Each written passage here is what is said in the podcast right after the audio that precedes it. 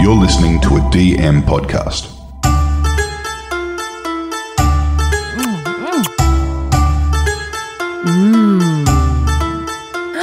Hello and welcome to Kinky History, the podcast where we discuss all of the dirty little secrets they probably left out of your history books.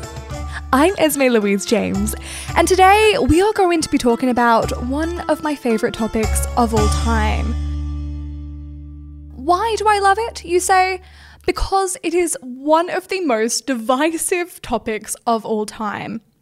There is no middle ground when it comes to the fetish that we will be talking about. You either love it or you hate it. You are absolutely disgusted at the thought of it or you are delighted by it. Every time I talk about this fetish, I find that people either start gagging or they find themselves falling head over heels. The fetish we will be talking about today is the foot fetish where it comes from, why we have it, and is it here to stay? This is probably one of the most well known fetishes. We find it regularly depicted in pop culture. I'm thinking Wolf of Wall Street in that absolutely infamous scene with Margot Robbie with her heel on Leonardo DiCaprio's face. There was also a moment in Sex in the City where we encounter a foot fetishist at the uh, shoe store. Almost recently, when House of the Dragon actually depicted a foot fetish on the TV show for the first time. And what I found so interesting is that out of the entire Game of Thrones universe, which is continually showing all of these incredibly shocking sexual acts, people were up in arms over the depiction of the foot fetish. There were people saying that they were absolutely repulsed that this had been depicted on TV. And so I really found myself asking, why do we draw the line here? What is it about feet that feels so inappropriate to be sexualized? This is the show that's shown everything from incest to some very violent sexual acts, and yet feet were the things that had people turning off their TV. But the thing of the foot fetish is that it is no new feat. We have been looking for our soulmates all throughout history. The foot is one of the most erotic parts of the body continually throughout human sexual life. There was a famous quote from Dr. William Rossi, who is a man who has spent his entire life studying the history of feet and shoe manufacturing. And he said this The foot is an erotic organ, and the shoe is its sexual covering. This is a reality as ancient as mankind, as contemporary as the space age. The human foot possesses a natural sexuality whose powers have borne remarkable influence on all people of all cultures throughout history. So, what is it about the foot? Before we start off on the uh, wrong foot here, I think it's time that we really step up and do some uh, research on the history of the foot. And yes, I did heavily look up foot puns for this episode. So, to start with, we are going to cast our mind all the way back to ancient Egypt. Now, this is one of the earliest examples that we have, debatably, of the foot fetish. And it comes from an instance in Egyptian hieroglyphics and dated to around 28,000 BCE. There is an artwork which depicts the ancient vizier Ptahhotep, and he's having his legs and feet massaged by two of his servants. Now, this may seem quite innocent and uh, maybe just like an ancient example of uh, the massage and reflexology, but some people have actually come in and said that this was likely a sexual act. See, in some of the reflexology of the time, they believe that various areas of the foot were actually related to the genitals, uh, something that some people still believe now which has given us this conception of the footgasm that if you press a certain place on the feet, you are able to kind of experience, well, an orgasm without the genitals being in any way touched. So, some people have actually debated that this ancient hieroglyphic, which I will definitely go and put up on Instagram for you all to check out, um, was an early example of foot praising because it happened between someone of a uh, lower social standing and, you know, this ancient vizier. So, a form of worship that we see all throughout history. And whether sexual or not, there's something about looking after the feet and praising the feet that comes into this power dynamic, which we all know is very important for history. Going all the way to ancient Greece, I think we have some of the best earliest examples of the foot fetish. And if we had any doubts in our mind that this was not a permanent part of the human psyche, ancient Greece really puts us all to rest. So let's go to our favorite goddess, Aphrodite, the goddess of sexual love and beauty. Now, in Hesiod's story of Aphrodite's birth, which is potentially one of the most famous origin stories of the goddess, there is only one physical attribute which is a- attributed to her, and that is the shapely feet, which grass grows from underneath. And you may say maybe this is a coincidence that it was only her feet that Hesiod thought to, you know, pay attention to. But then we go to other pieces of literature from ancient Greece and we see it everywhere. There are descriptions of beautiful, slender, and fine feet in some of the, you know, greatest works of literature from that time.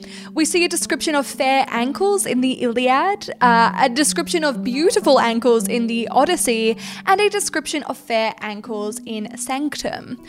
This just seems to be a recurring factor that in ancient Greece, when you're trying to ascribe uh, beauty to a woman, the best place to start is with her feet. But were they sexualized, or was this just a another beautiful, unattainable beauty standard for women? Well, not so, because now I'm going to introduce you to the ancient philosopher Philostratus, who has a series of letters which makes us realize that this was totally about erotic feet. Now, in one of his letters uh, to a barefoot boy, Philostratus worships the shape of his lover's feet and implores his lover to always walk barefoot so that he can kiss his footprints that are left behind. O perfect lines of feet most dearly loved, O flowers new and strange, O plants sprung from the earth, O kiss left lying on the ground. He also makes similar pleas in another letter called To a Woman, uh, and she's equally urged to kind of keep her feet always bare so that he can worship them. Do not torture your feet, my love, and do not hide them. Walk softly and leave prints of your own feet behind for those of us who would love to kiss them. And to kind of take a little slightly kinkier turn, we turn to letter 37, in which Philostratus has this kind of dominatrix fantasy about someone with beautiful feet treading on him and dominating him. O thrice charmed would I be and blessed if you feet would tread on me. There is absolutely no doubt what this was about. Feet were erotic in ancient Greece, even all the way back then. We also have this really fantastic example in ancient Greece with sex workers who wore sandals that left an imprint on the ground as they walked, which translated to follow me. So while not a sexualization of their feet, there is definitely erotic connotations there with sandals, feet, sex work, sex, all of it, okay? Now, this connection that we kind of talked about in ancient Greece, where the worship of foot is, you know, linked to these class dynamics and power dynamics, I think it's worth casting our mind back to our Sunday school, where you would have heard about the foot washing tradition in Christianity. The emergence of foot washing as a custom kind of shows that uh, feet aren't something that was solely linked to the bedroom and this erotica. There is something about praise that's also there, and for those of us who have a praise kink, they might be a bit more familiar with this. So we have this story in the Bible where Jesus is washing the feet of his disciples. If I then, your Lord and teacher, have washed your feet, you also ought to wash one another's feet. For I have given an example that you should do as I have done to you. Now, foot washing as this like symbol of humility in uh, many civilizations is kind of intimately tied to these displays of like love and affection and reverence. Which takes us to foot washing within the Catholic Church. Now, in the 9th century, Pope Eugene II would begin the custom of kissing the feet of the Pope. a, custom that is still heavily practiced today in the Catholic tradition. I really want to know how that conversation went down in the Vatican, being like, hey, radical idea, rather than just like nudging one another or, you know, a nice little, hey, um, kiss my feet. So again, no one's wanking over feet here, but we can see that there is this ingrained sense of praise, love, and feet. Praise, love, and feet, which I think is just playing all throughout history and maybe kind of exploding in this erotica for us today. To take a bit of a darker turn on all of this, if we go into the 10th century China, we begin the torturous practice of foot binding. And this, from its very beginning, was rooted in sexuality and sexual connotations. Now, the practice was brought to life by Emperor Li Yu. Now, he was said to have been entranced by a court dancer, Yao Ningong, who had bound her feet into the shape of the moon. And as he watched her dance on her toes, um, with feet looking like a golden lotus, he became absolutely entranced and sexually turned on by the sight of her feet. So, this style of feet binding was very quickly taken up by ladies of the court, and it became this symbol of uh, status and feminine refinement. And in order to gain a husband, it all came down to the look of your feet. The coveted foot size, this golden lotus that was possessed by the famous court dancer, was three inches. To kind of put that into context, the size of an average iPhone, not an iPhone Max, the average iPhone is uh, closer to five. If you had a golden lotus foot, you were highly likely to marry well and probably marry above your station. A four inch foot was considered the silver lotus and was still acceptable, but women who could not get their feet smaller than five inches were dismissed as iron lotuses, and their marriage prospects basically fell entirely. This was a tradition that was carried on for many centuries. The last shoe factory to stop making lotus shoes only closed down in 1999.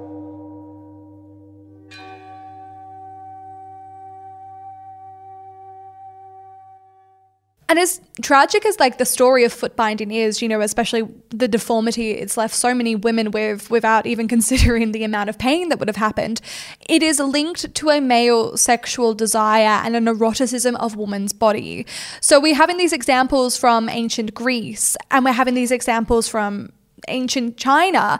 And we're kind of seeing that all over the world, there is this connection straight away with feet and a need to kind of sexualize them. So, why is this? Why are we so compelled to find feet sexy?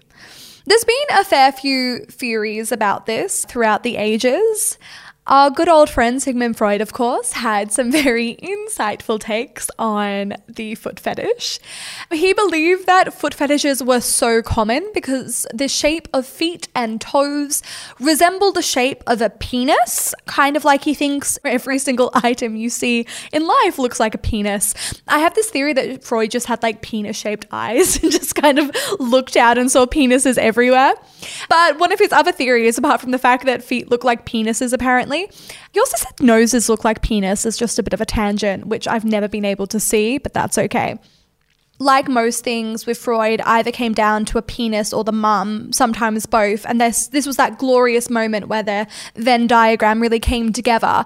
Freud believed that the foot was one of the more likely parts of the body to see naked. So a child is very likely to walk in when a mum is sleeping and her foot has fallen out of the covers. And so he believed that the child was most likely to be exposed to a naked foot before any other part of the naked body.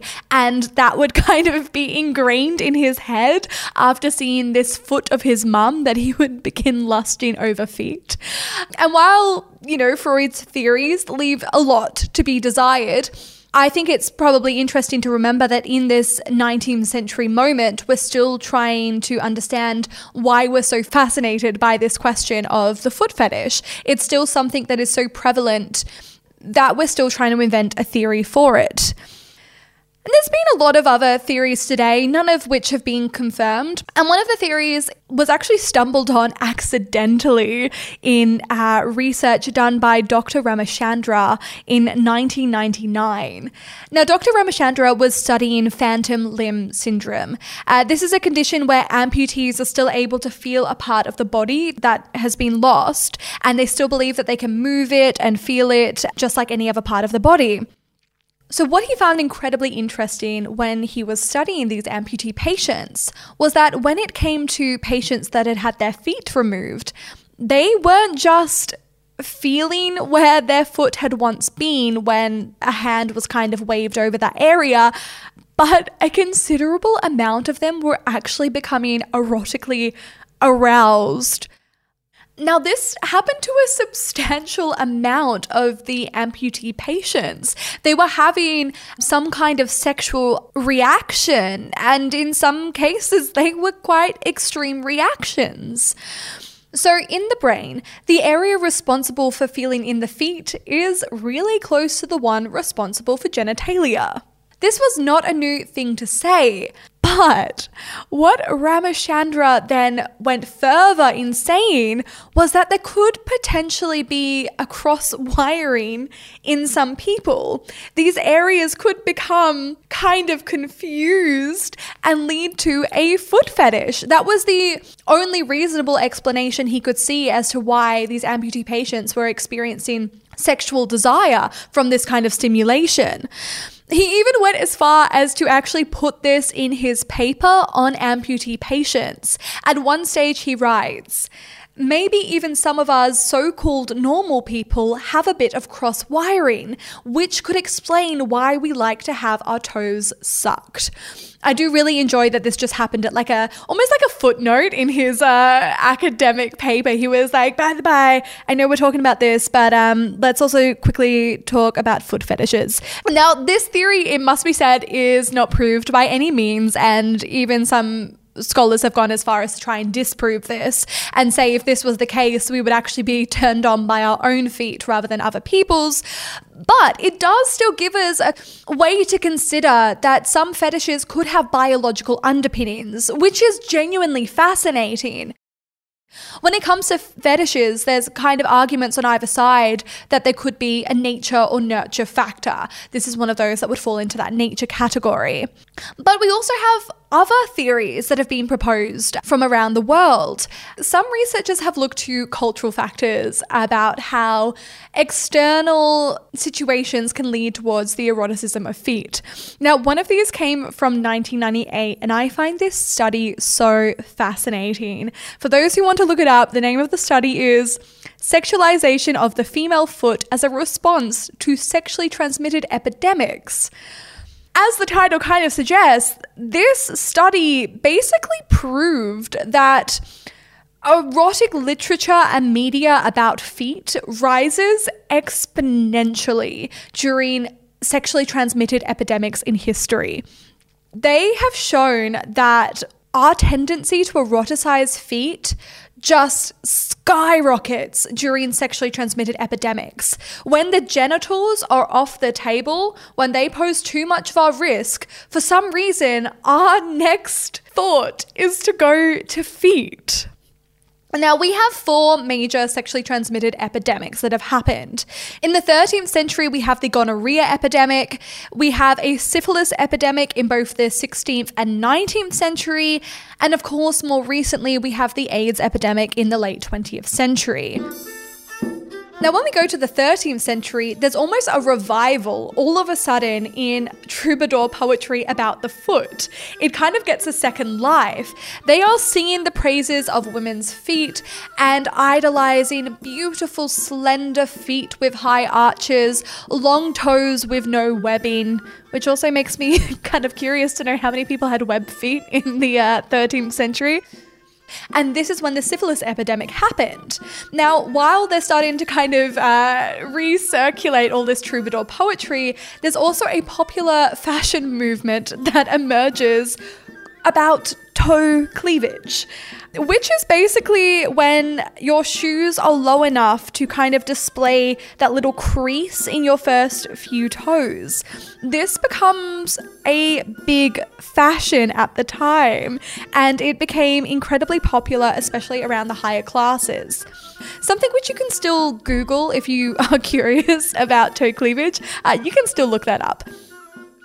As well as this, there's a new idolization for a long second toe. There's a few writings that actually um, sexualize uh, how hot it is to have a really long second toe, which kind of comes out of nowhere. Now, this actually escalates in the 19th century when we have another syphilis epidemic, when brothels on a wide scale begin to specialize in foot eroticism. It now became an option to go into a brothel and uh, worship feet or be trodden on and all of those fun things. While not the 19th century, it is worth noting that uh, a later adapter of this foot eroticism at brothels was one F. Scott Fitzgerald, or I should say F. Scott Fitzgerald. Now, F. Scott Fitzgerald, the author, of course, of The Great Gatsby, was known to go into brothels, particularly for one sex worker, because he loved her feet. Now, this sex worker even went as far as to say that she believed that he was a foot fetishist, which kind of tells us that foot fetish as a term was in circulation in Fitzgerald's time. Very interestingly, while Fitzgerald, it's the only name I'll be calling him by now, really liked to worship this worker's feet, uh, he was absolutely disgusted by his own feet. He falls into that category of both delight and disgust. He states that he believes he has a Freudian shame about his own feet and would not allow anyone to see them bare. And of course, we know what Freud would have said about feet that they look like penises. It wasn't until the 1980s that this connection between foot eroticism and sexually transmitted epidemics was widely recognized.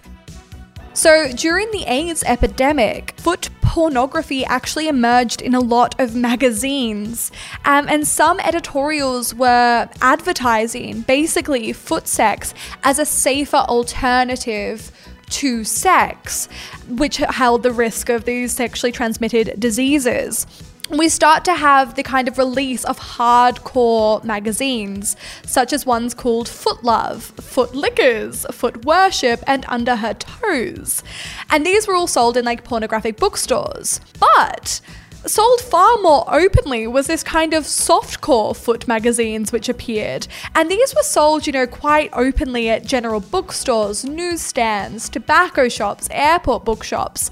Um, and while they couldn't contain the word foot in the title, which clearly would have ticked people off to it being an erotic magazine, they had these kind of neutral names called leg action, thigh high, leg show, leg scene, high heeled woman, silk stockings and open legs, which to me I think sounds a lot more erotic, but anyway.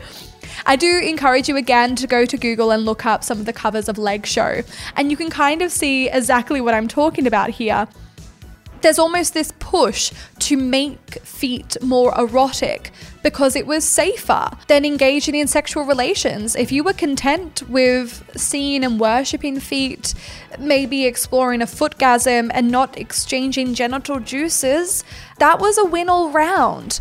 Now, what this research study in the end did was they went through all of these kind of magazines that would be in any way erotic, not just one specializing in foot and feet sex, but any kind of like pornographic magazine, whether softcore, hardcore.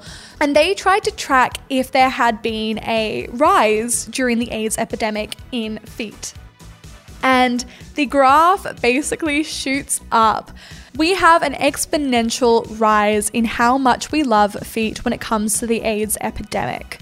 There hasn't been a follow up study, but I would love to know if it kind of dropped off once the AIDS epidemic dropped off as well. So there is cultural reasons why we could be interested in the foot fetish.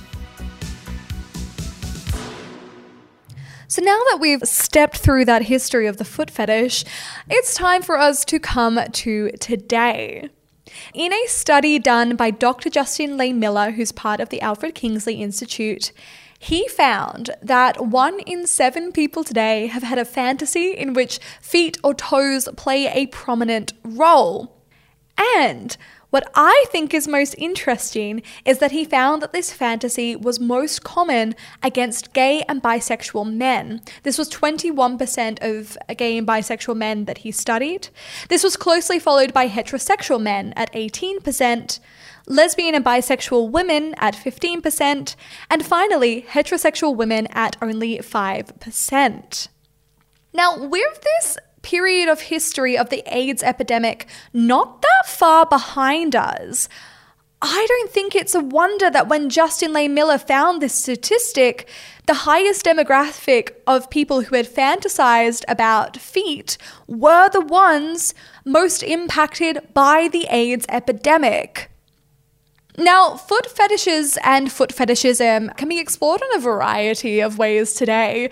And I think one of the ways that has been explored and did make the headlines for was the popularity of the vajankle which rose to prominence in 2015. And again, if you're there on Google, I highly recommend that you type in vajankle. Now, in case you missed the headlines when the uh, Vajankle rose to fame in 2015, uh, this is basically what you think it's going to be. It is a silicone foot and ankle with a hole ready for you to insert your penis into. Now, the product was designed by a company called Synthetics in 2013, and Synthetics specialized in a range of different kind of sex toys and sex additions to the bedroom. They only made this product because one customer was repeatedly contacting the company to ask if he could have this uh, vajankle specifically made. And so they went and handmade this silicone foot and it was put on the market. And to their surprise, a fair few people were actually interested in this product. You can customize this ankle to your desire. You can choose its skin tone, you can choose the length of its nails, you can even choose which nail polish color you want on your vajankle. It's um, entirely customizable. Um, so if you find yourself being that one in seven that uh, Dr. Justin Lehmiller laid out, perhaps this is your time to go and uh, buy yourself a Vajankle. And I really should have got this uh, podcast episode sponsored by the Vajankle. So. we may never find the reason behind why we have foot fetishes. And I think it's maybe time to accept that foot fetishes are just an immutable fact of life, whether we like it or not. Some people will always be in defeat, and some people will always be disgusted by them. That is just a fact that we will have to list on the great wonders of the universe. Dip your toe in and maybe explore the foot fetish. Who knows? You may even find that it tickles your fancy. I have been your host, Esme Louise James, and thank you so much for joining us to discuss the history of the foot fetish. And if you simply can't get enough and can't wait till next week, then you can find me on TikTok, Instagram, and YouTube. Just go to the links in my bio. If not, I will see you next time for plenty more kinky history. Mm. oh!